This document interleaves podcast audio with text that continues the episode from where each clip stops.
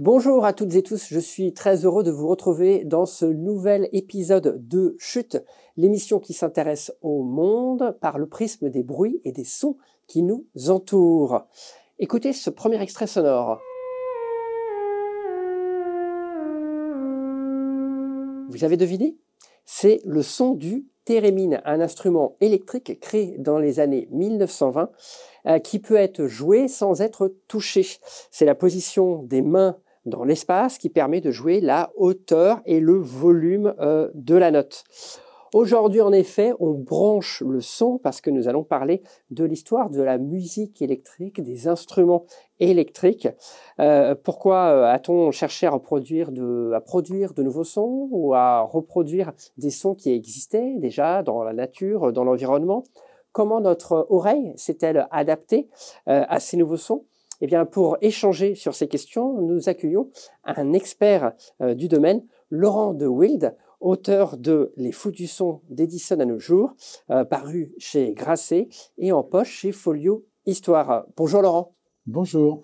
Merci d'être sur le plateau. Alors Laurent, vous êtes euh, jazzman, pianiste, connu, reconnu. Vous avez vous avez reçu de nombreux prix. Vous êtes aussi compositeur, de musique, euh, de jazz, mais aussi de musique électronique. Ça l'a croisé de pas mal de choses. Producteur, auteur, je, liste tout, hein, je suis désolé, mais, je vais peut-être rater. Conférencier, animateur d'émissions radio, radio, mais avant tout, vous êtes fou de son. Alors déjà, la première question, qu'est-ce que vous aimez dans les sons? Tout, c'est bien les sons. C'est ça peut être chaud, ça peut être froid, ça peut être agressif, ça peut être plaisant, ça peut être euh, réminiscent, ça peut être nouveau, mais c'est une, je dirais que c'est une stimulation permanente. Euh, et quand on voit les autres sens, qu'est-ce qu'il y a? Il y a la vision, euh, il y a le toucher, le goût, l'odorat. Euh, moi, je suis définitivement un gars qui met l'oreille euh, avant les autres. On va focaliser donc sur cette question en fait de l'électricité et de la musique. Alors, comment sont nés les premiers instruments électriques? Alors, question intéressante de sémantique parce que je vous entendais parler de musique électrique et en fait, il y a la musique électrique et il y a la musique électronique. Alors, c'est quoi la différence La différence, c'est que en général, hein, quand on parle de musique électrique, on parle de musique électrifiée.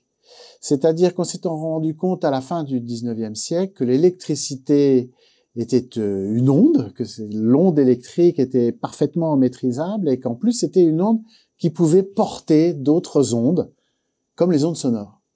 Donc, euh, pour parler en français compréhensible, on pouvait amplifier électriquement un son naturel. Et ça, je dirais que c'est la musique électrique ou la musique électrifiée. La musique électronique, c'est quand on décide de faire du son avec rien, c'est-à-dire c'est un son qui est fabriqué à partir d'un circuit à partir de l'électricité. C'est-à-dire l'électricité n'est plus porteuse, elle n'est plus le véhicule de quelque chose qui existe déjà, mais elle devient euh, sa propre source créative.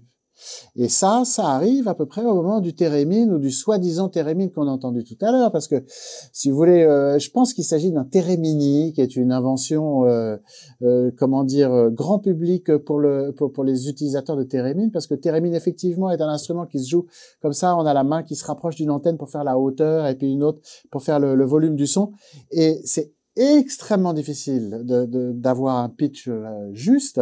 et, et alors si c'est un une, une, hauteur de son, c'est-à-dire c'est comme un, on est comme sur un manche de violon en fait, il n'y a pas de fret comme sur un manche de guitare, on est obligé de trouver l'endroit exact où ça va sonner juste quoi.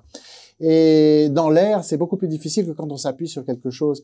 Donc les notes qu'on a entendues tout à l'heure, qui étaient vraiment très clairement identifiables dans, la, dans leur hauteur, euh, à mon avis, venaient de cet instrument qui est une, qui est un thérémini, c'est-à-dire un thérémine qui ajuste automatiquement la hauteur des sons qu'on entend. Sinon, c'est sinon c'est vraiment euh, très. On entend tout de suite. C'est ça se rapproche de la, de, de la scie musicale, hein, de la justesse qu'on peut obtenir avec la scie musicale.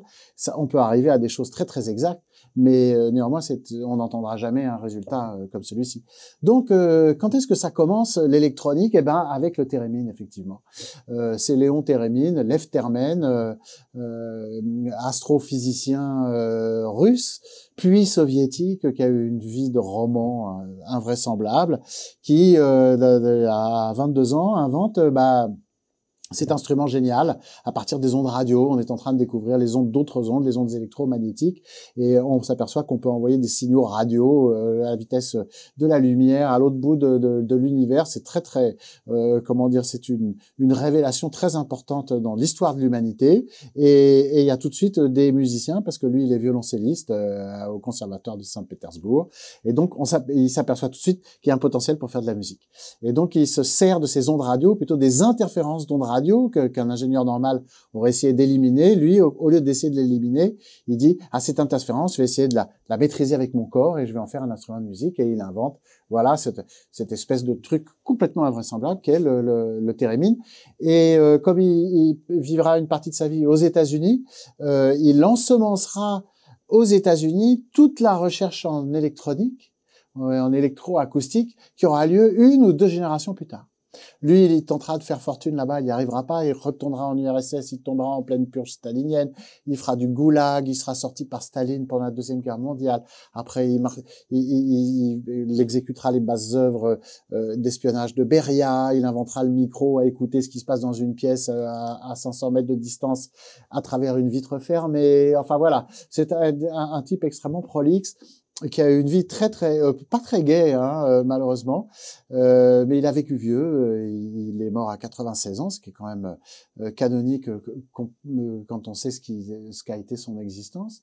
Et c'est lui qui a vraiment lancé les jeux de voilà, on a de l'électricité, on a alors au début c'est les lampes, après c'est les transistors. On peut produire du son à partir d'un oscillateur Qu'est-ce qu'on fait avec ça? Et là, on est parti pour effectivement un siècle d'expérimentation. Alors, très rapidement, qu'est-ce qu'il y a eu comme autre grande euh, invention alors euh, par, euh, par la suite? Ah, après, bah, ils sont tous chacun, chacun amène sa petite pierre, quoi. C'est, c'est des gens sympathiques, les inventeurs, parce qu'ils sont, ils sont un peu au, au milieu, quelque part, dans un triangle dont les pointes seraient l'art, la science et le business. Alors, il y en a qui sont plus forts pour le business, comme par exemple Laurence Amonde, l'inventeur de l'orgamonde. Lui, c'est le seul, en fait, qui ait vraiment fait fortune avec son invention. Et en fait, lui, il n'était pas très mélomane, pas musicien, pas du tout musicien, un petit peu mélomane, mais pas trop. Donc, il a gardé la tête froide par rapport à son entreprise, et c'est le seul qui ait vraiment fait fortune avec son invention. Après, il y a il y en a plein qui sont plus du côté art ou plutôt du côté science, c'est-à-dire qu'ils font vachement avancer le schmilblick, mais ils n'arrivent pas à engranger la fortune qui va avec. Euh, il y a Harold Rose, l'inventeur de, de, du piano électrique. Euh, il y a Bob Moog, euh, l'inventeur du mini Moog et de, de, de, de toute la, la, je dirais le, le euh, les synthés, les synthés modernes qu'on peut trouver dans les, les, les, magasins de musique. qui a qui a d'autres? Il y a des grands, il y a des grands inconnus, mais j'ai écrit un bouquin là-dessus. Ben voilà, oui, les, les dont on a parlé, donc, qui est passionnant, très exhaustif, très très complet. Euh, est-ce que ces inventions, en fait, ont changé la pratique de la musique? Est-ce qu'elles ont changé aussi l'oreille des auditeurs? Bien sûr, bien sûr. bon, alors déjà, on s'imagine 1880. En 1880, quand on va écouter de la musique, bah, on va au concert ou à la fête du, village, où on a un instrument chez soi mais c'est les seuls moments où on peut consommer de la musique. On n'arrive pas à imaginer, euh, comment dire, combien il y a encore 100 ans, l'humanité vivait tout le temps sans musique. La musique, c'était un truc exceptionnel comme le champagne ou les bains. Et, et euh, aujourd'hui, on est absolument saturé de sons, de, de, de, de musique, mais on n'imagine pas le, euh, l'état de, de, comment dire de, solitude musicale dans laquelle euh, on passait nos journées il y a à peine 100 ans. Donc euh, c'est un comment dire, c'est une une révolution euh, qui a qui a qui a complètement déferlé par la radio. Et, puis après ça, les musiciens, ça a toujours été, le, comment dire, la musique a toujours suivi.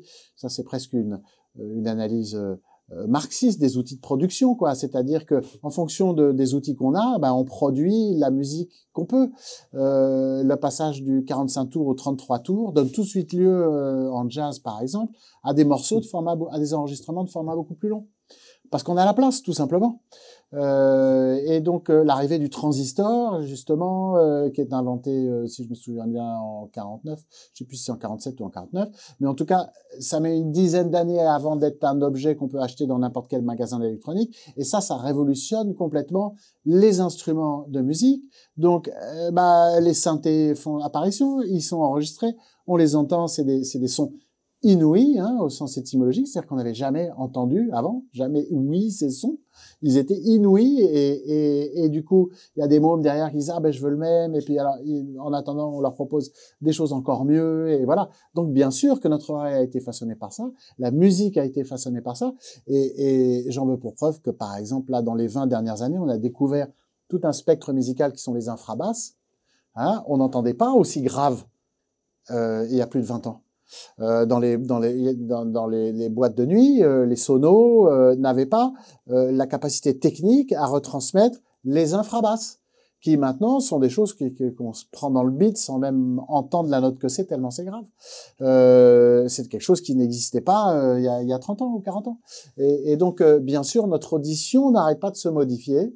Elle n'arrête pas d'être stimulée en bien comme en mal. Le MP3 écrase complètement le son c'est devenu une sorte de standard généralisé de l'écoute de la musique, alors qu'il y a beaucoup plus de dynamique à entendre dans, le silence.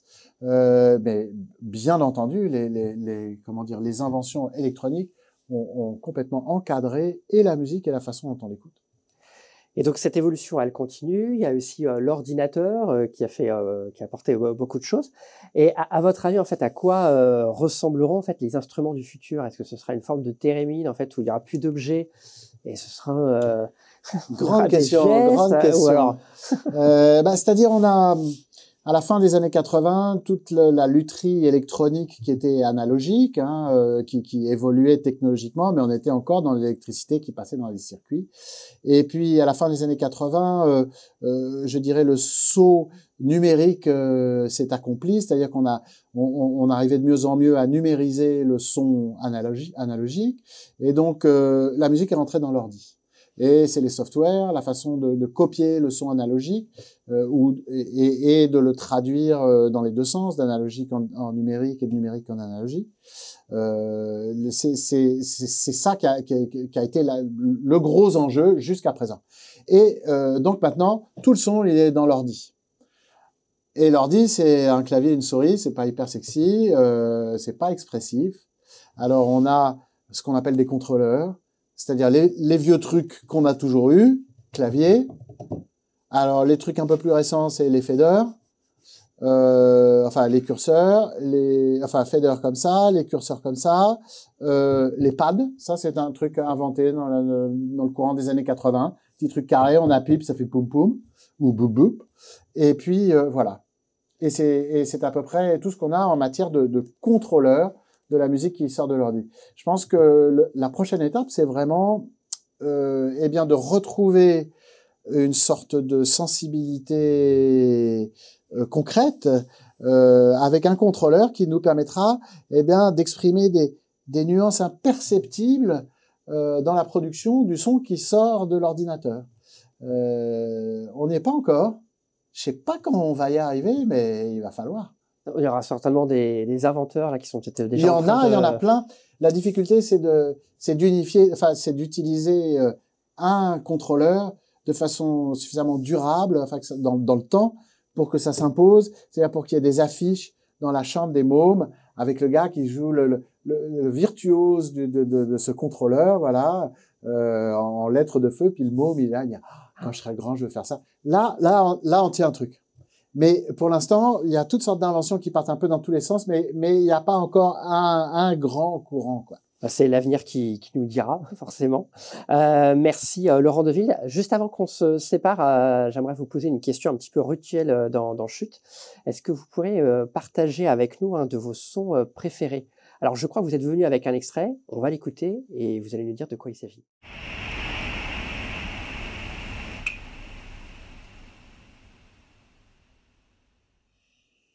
Alors, Laure Deville. Je laisse, je laisse, le silence durer le plus longtemps possible. Eh oui.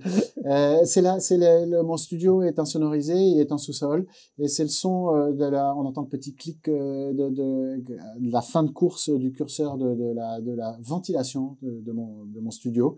Et donc, c'est quand j'éteins la ventilation et, et j'entends enfin le silence. C'est-à-dire entendre, on a l'impression que c'est quelque chose, on entend les nouveaux sons, mais entendre, c'est également entendre quelque chose qui s'arrête. C'est une écoute, je dirais, négative, mais qui devient positive parce qu'on tombe dans le silence. Et on retombe en fait dans la matrice universelle de tous les sons, de de, c'est là que, tous les sons naissent, ils naissent du silence, c'est de là, là qu'ils doivent naître. Et donc j'adore ce moment où, je retourne au grand néant du son qui va redevenir quelque chose. C'est une, une, boucle qui se, qui se boucle. Comme une, comme une boucle de ventilateur. ben, merci beaucoup, euh, Laurent Deville, d'être venu sur le plateau. Merci de nous avoir fait euh, l'honneur de, de, venir. Euh, merci à toutes et tous. Euh, n'hésitez pas à partager cet épisode et à vous abonner à Chute. Et je vous dis à très bientôt. Et d'ici là, n'oublions pas, laissons nos oreilles écouter. Laissons nos oreilles écouter.